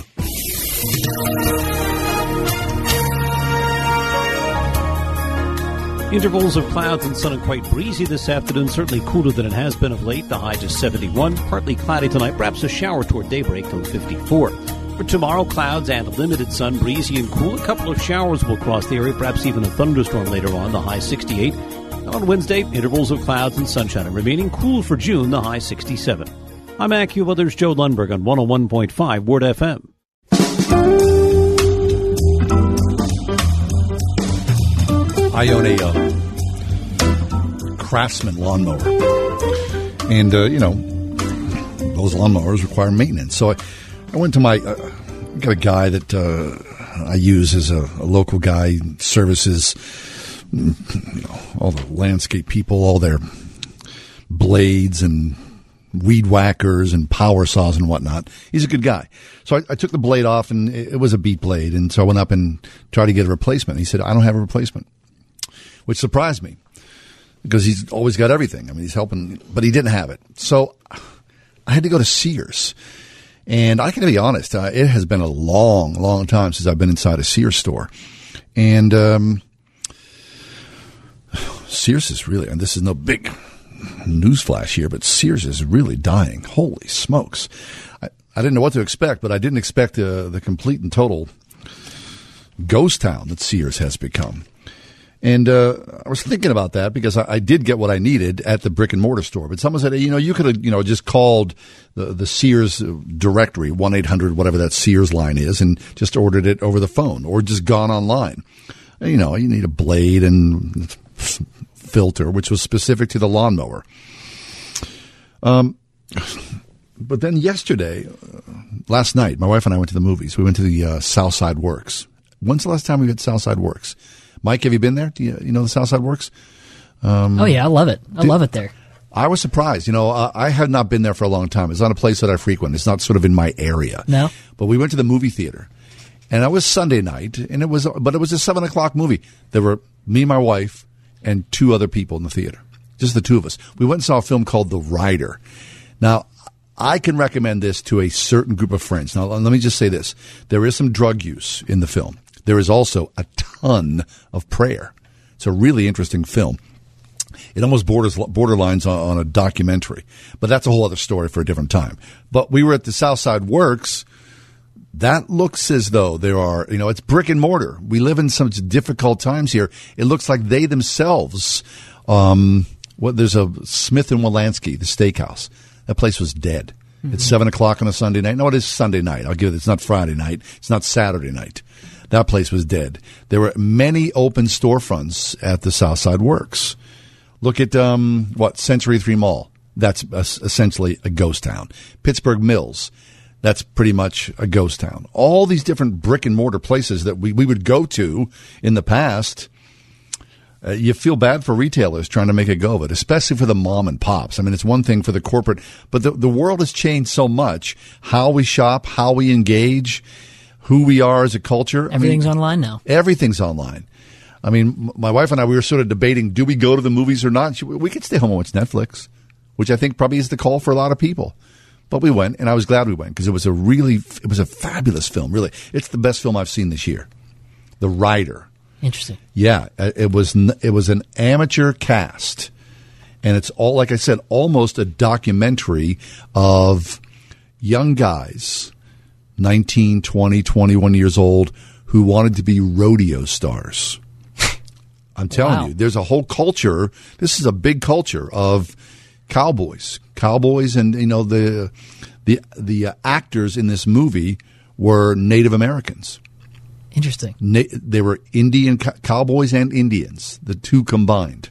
It's a fascinating film, The Rider. But like I said, I can't recommend. I'm not going to say "Hey, go see this film because there is some, some rampant drug use. But like I said, also there's a lot of prayer in this movie, so really interesting.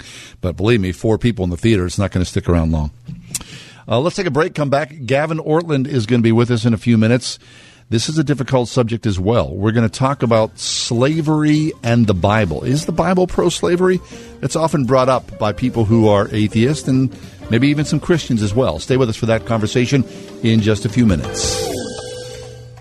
101.5 WORD. With James MacDonald and Walk in the Word. When sin has been festering in your heart, it may feel like you'll never be free. But you can, and by God's grace, you will. This week on Walk in the Word, James MacDonald continues the series called Think Differently with practical lessons on how to renew your mind in Christ. Listen all week to Walk in the Word with James MacDonald. Tomorrow morning at 6 a.m. on 101.5 WORD. Message and data rates may apply. Texting enrolls for recurring text messages. Happy Father's Day, Happy Dad. Father's Day, Dad. Happy Father's Day, honey. Oh, thanks, guys. I love the gifts. And guess what? This Father's Day, I got a special gift for the whole family. Oh, something for us? Yep.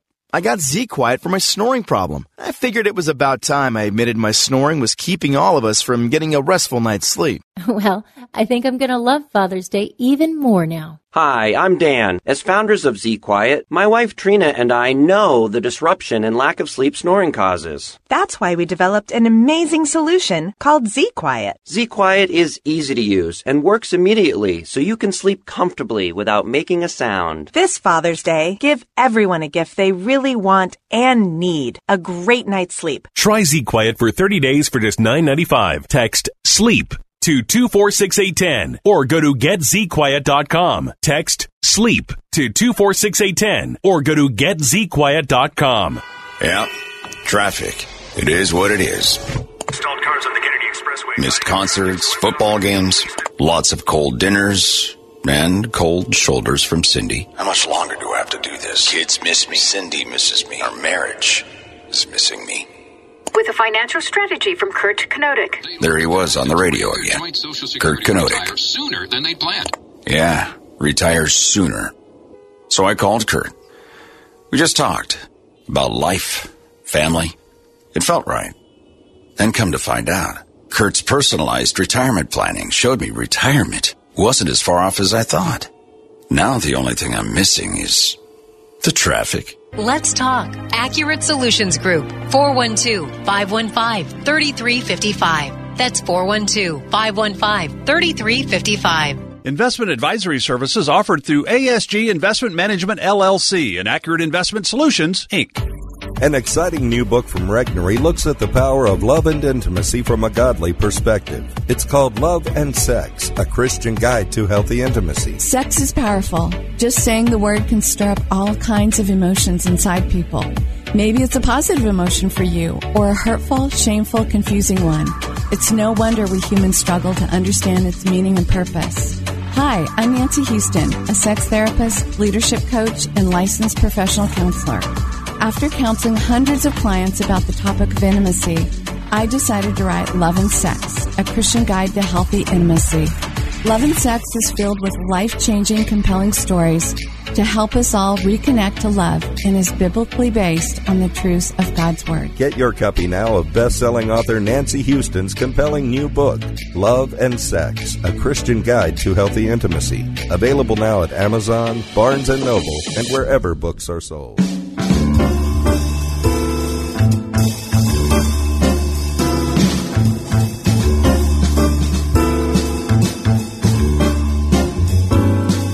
I don't know about you, but whenever you talk to maybe your non Christian friends or family, certainly from a some hardcore atheists, whenever you talk about the Bible and um, the teachings of the Bible, they'll bring up, you know, oh, shellfish, yada yada, you know, Leviticus, blah blah blah. But then always the the, the stinger argument that really gets really gets the the dander going between Christians and non Christians. People say, well, the Bible's pro slavery. Clearly, it is. I mean, I'll show you where it is pro slavery.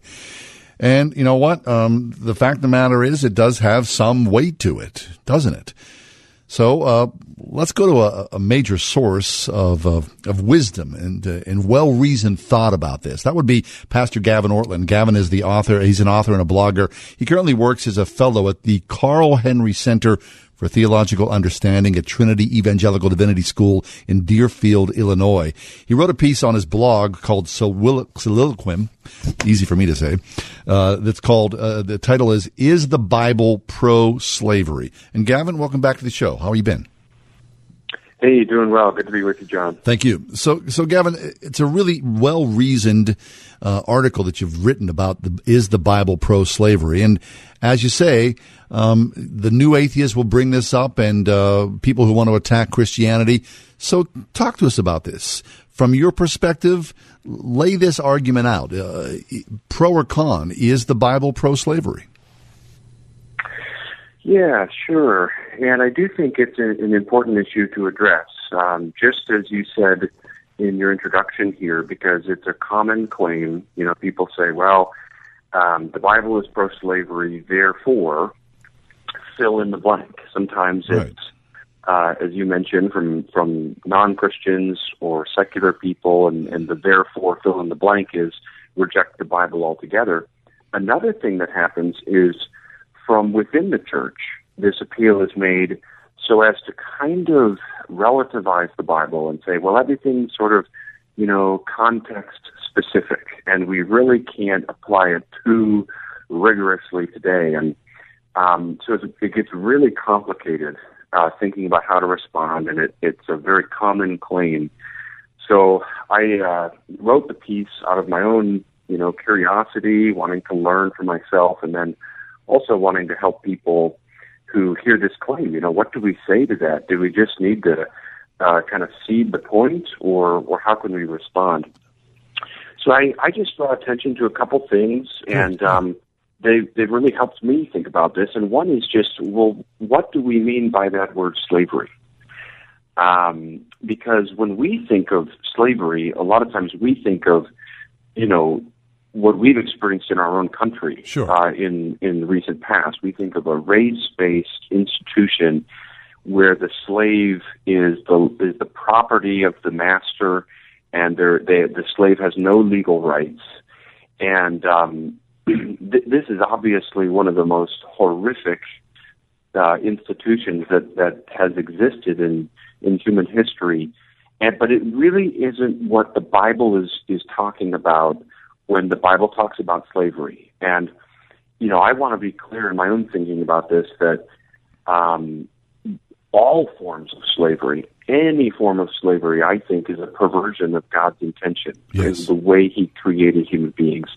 At the same time, it does help to make distinctions and just to be clear, kind of what we're talking about when we have these verses that are brought up um, in the New Testament and then also in the book of Exodus that, that make provision for slavery a kind of slavery in certain contexts. And it's been fascinating for me to learn uh, how different slavery was in the ancient world and then in the Greco Roman world, because far and away it generally wasn't race based, and it, and it generally wasn't what we call chattel slavery, where the slave is the property of the master. And it, instead, oftentimes slaves were people who voluntarily um, sold themselves into that role and because they could not make a living. Sometimes it would be a, a circumstantially driven thing, like a foreigner or a, a very poor person. Now, that's not always the case. Sometimes slaves were prisoners of war. Um, so there's all different kinds of circumstances. But it is helpful to realize this was not something where, you know, you're born into it, you're a slave until you die. I see uh, and you have no legal rights. So then, then, I'm sorry, Gavin. So that's a huge distinction then. So I, I, love. So the the point is, so the main thing here is you, is how we would look at slavery in America, where African Americans were held essentially as non people for 200 plus years. That did not exist in the Bible. There are there are different variables here that you're going to sort of lay out for us. Yes, exactly right. And I just think, again, that not to justify any form of slavery, but just to be precise in what we're talking about when we get to, say, Ephesians chapter 6, where Paul says, in the ESV, it's translated, bond servants be subject to your masters. That word bond servants, uh, or bond servant, is the Greek word doulos. And it really doesn't refer to someone you know, actually, a lot of if you were walking around in Ephesus in the first century, you probably wouldn't be able to tell the difference between uh, someone who was a slave or bondservant and someone who was free, because both classes had a lot of legal rights. I see. Um, and so that just helps initially, at least it helps me, you know, initially kind of en- enter into the discussion. Right. To at least then we know terms. a little bit. Yes. Yeah, exactly. Then we know a little bit what we're talking about. Okay. All right. So then you consider the the entire Bible. You talk about this that you know you you you look at the the entire scope of how slavery is used. So it's not American slavery where we think of African Americans and you know people. Uh, uh, uh, in some ways, you're looking at people who were down and out and needed a place to call home. So that was one way that they would sell, essentially, make themselves or sell themselves into slavery. Right. It, it would be kind of like what we think of sometimes as indentured servanthood. Now, that's not always the case. And I don't want to whitewash this because there are some tough passages in the books of Exodus and Leviticus that we have to deal with. Um, and it's not always, I mean, sometimes you have, as I said, even in the New Testament, someone is a slave because they're a prisoner of war or something like that. But the other thing that has really helped me is, as you mentioned, considering the whole Bible, looking at the um, the, the trajectory of where the whole Bible's going, and it helps me to start with creation. Because when I look at Genesis chapter one, I act, I see that that human beings are made in God's image, and that that is said to describe all human beings. Now, one of the things that's fascinating is that other ancient Near Eastern creation accounts also spoke of human beings made in God's image, but it, they generally only applied that to the royal figures. So, like one of the pharaohs in an Egyptian text will be said to be in the image of a certain god, or um, another, you know, an Assyrian king will be in, in the image. And the Bible applies that to all human beings. Everybody is royal everybody is is a, a reflection of God's image. Yes. And so right there at the beginning, that helps me. And it helps me say, okay, when I'm getting to the book of Exodus or when I'm getting to the letter to the Ephesians, I am dealing with a certain context, um, a certain historical context. And the Bible does accommodate uh, fallen institutions in certain contexts. So another example would be polygamy and another would be divorce, where you have institutions that are not God's ideal. They're not what we would see in, in an unfallen world. They're not a creation in Genesis 1, but God allows for them in certain contexts. And I do think that's a valid appeal because yes, yes. It, you know, it's it's like you can't expect God to refrain from giving any instruction to people until the society has been completely perfected um, he's going to give laws and instructions to people in the context in which they live. Mm-hmm. Um, so I like to think in terms of metaphors to break it down. So it's kind of like, you know, if I say to my friend, hey, go vote in the next election, that doesn't necessarily mean I think democracy is the best form of government. Um, it, in fact, I do. But but just from that statement, it's hard to know because I'm just speaking in a particular context. In general terms. Someone hap- yeah, you know, someone happens to live in a, in democracy. So for someone who lives there, I would say, yeah, you should participate in that. Or if I say to a soldier in the army, uh, obey your commanding officer, that doesn't tell you whether or not I'm a pacifist and, and or whether or how I feel about a particular war because I'm just I, they're already in the army. I, you know, I'm speaking to them in their situation.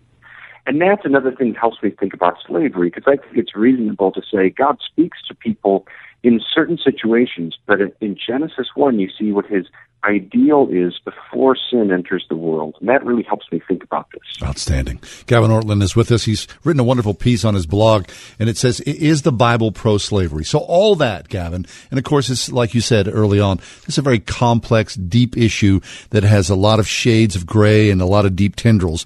But in conclusion, always you come back to the sacrifice of Jesus Christ on the cross. It negates everything before that, Christ on the cross dying for our sins and his grace and forgiveness for us all. Yes, that's right. And and and let me just underscore that point and and then just cut me off whenever you need to hear because I could, you know, I'll I'll go on about this point as long as I can. That's but good. Just I always love to go back to Jesus because whenever I'm considering, and I know what it's like to struggle with doubts, I know what it's like to have questions. I want to say to anybody listening to this, it's okay to, to not understand everything that the Bible teaches. It's okay to have questions. Every thoughtful person does at times. But I am so helped when I go back to Jesus and I consider any other issue, like this issue, in relation to Him. Because when I consider Jesus, I consider his teaching, I consider the way he confronted the Pharisees, I consider the way he defended women, I consider the way he taught, the, the his passion for justice, his compassion, and ultimately what he does on the cross as he's saying, Father, forgive them for they do not know what they do. I know that I have reason to trust God, even if I don't have all my questions answered. And I see the power of the gospel, what Jesus has accomplished in his death, and it breaks down walls. You know, the book of Philemon is a good example of this, and it's one reason why I think ultimately the Bible is not pro-slavery, pro-slavery, and that's because Paul writes Philemon to a slave owner, and this letter is occasioned by his slave running away, Onesimus. Onesimus has become a Christian, and Paul sends him back, and Paul doesn't say, Philemon, here's your slave back. He says, Philemon, here's Onesimus. Don't receive him as a slave. Receive him as a dear brother and give him all the honor. Treat him as you would treat me. Outstanding. As a dear brother. Gavin, it's always a pleasure. Thanks so much for being with us. Uh, I love your blog and your writings. Soliloquium, Gavin Ortlund wrote a terrific piece, Is the Bible Pro Slavery? Gavin Ortlund. The Express Employment Professionals team sends a big congratulations to all parents of 2018 graduates. Whether your graduate has a clear vision for the future or is feeling a little uncertain about what's next, the Express Pros are here to help. Their Express Jobs app helps to make applying for jobs easier for those who want to get right to work. And for those who want to continue learning and building skills, their Express Learn program offers 18 CTC courses at no charge. Learn more at expresspros.com or call 412 494 2000. There's a girl in El Salvador who dreams of becoming an engineer. There's an elder in Uganda who dreams of having a community to call his own. No two dreams are the same. Help one person achieve theirs at unbound.org.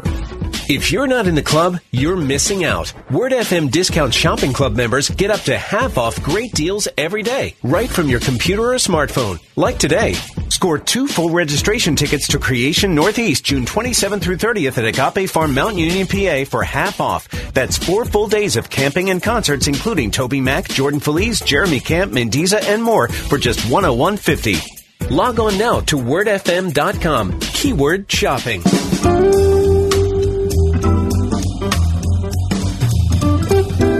A really sad news out of Guatemala today. I'll tell you, um, I've been so blessed to be in Guatemala. I've been there at least four times, and the people are just fabulous. The the country is the most verdant, gorgeous green of any country that I've ever visited in my life. And I, I've been places where you climb a hill and you're sitting up on a mound and you look down what they call Volcano Alley.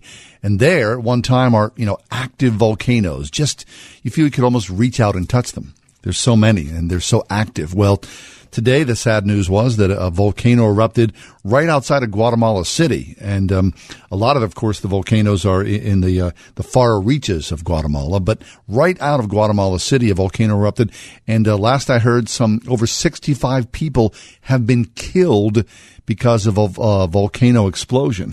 And um, uh, you, you, see the news reports and the video and the fear and the, the ash falling down and suffocating people. It's just unbelievable to think, you know, in 2018, we've all been focused, you know, when you say volcano, everyone's thinking, well, those poor people in Hawaii. And here in Guatemala, I mean, brutal devastation. You know, who gets killed by a volcano, you know, in this day and age? But, um, it's certainly been a long time where there's been this amount of deaths. something more than 100 years that this number of people have been killed by a volcano. And here it is, the 21st century, where in many ways, especially in America, we think we're invincible from Mother Nature, right? Anyway, the prayers for those people because there are many good and wonderful, deep and loving Christians that I know and that are in Guatemala. There's many wonderful ministries in Guatemala.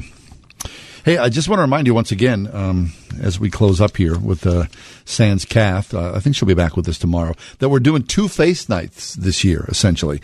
Uh, the sixth annual faith night at PNC Park, which we're going to be at uh, July 27th, and also, um, you know the Washington Wild Things? Have you been out there? It's it's a really great fun time.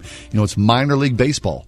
Their faith night is Sunday, July 8th Red Letter Hymnal, uh, which is a wonderful, terrific band here locally, wonderful Christian band. They're going to be performing around 3.30, then the ball game. So Word FM will be both at the Washington Wild Thing Faith Night and, of course, the Buckos Faith Night.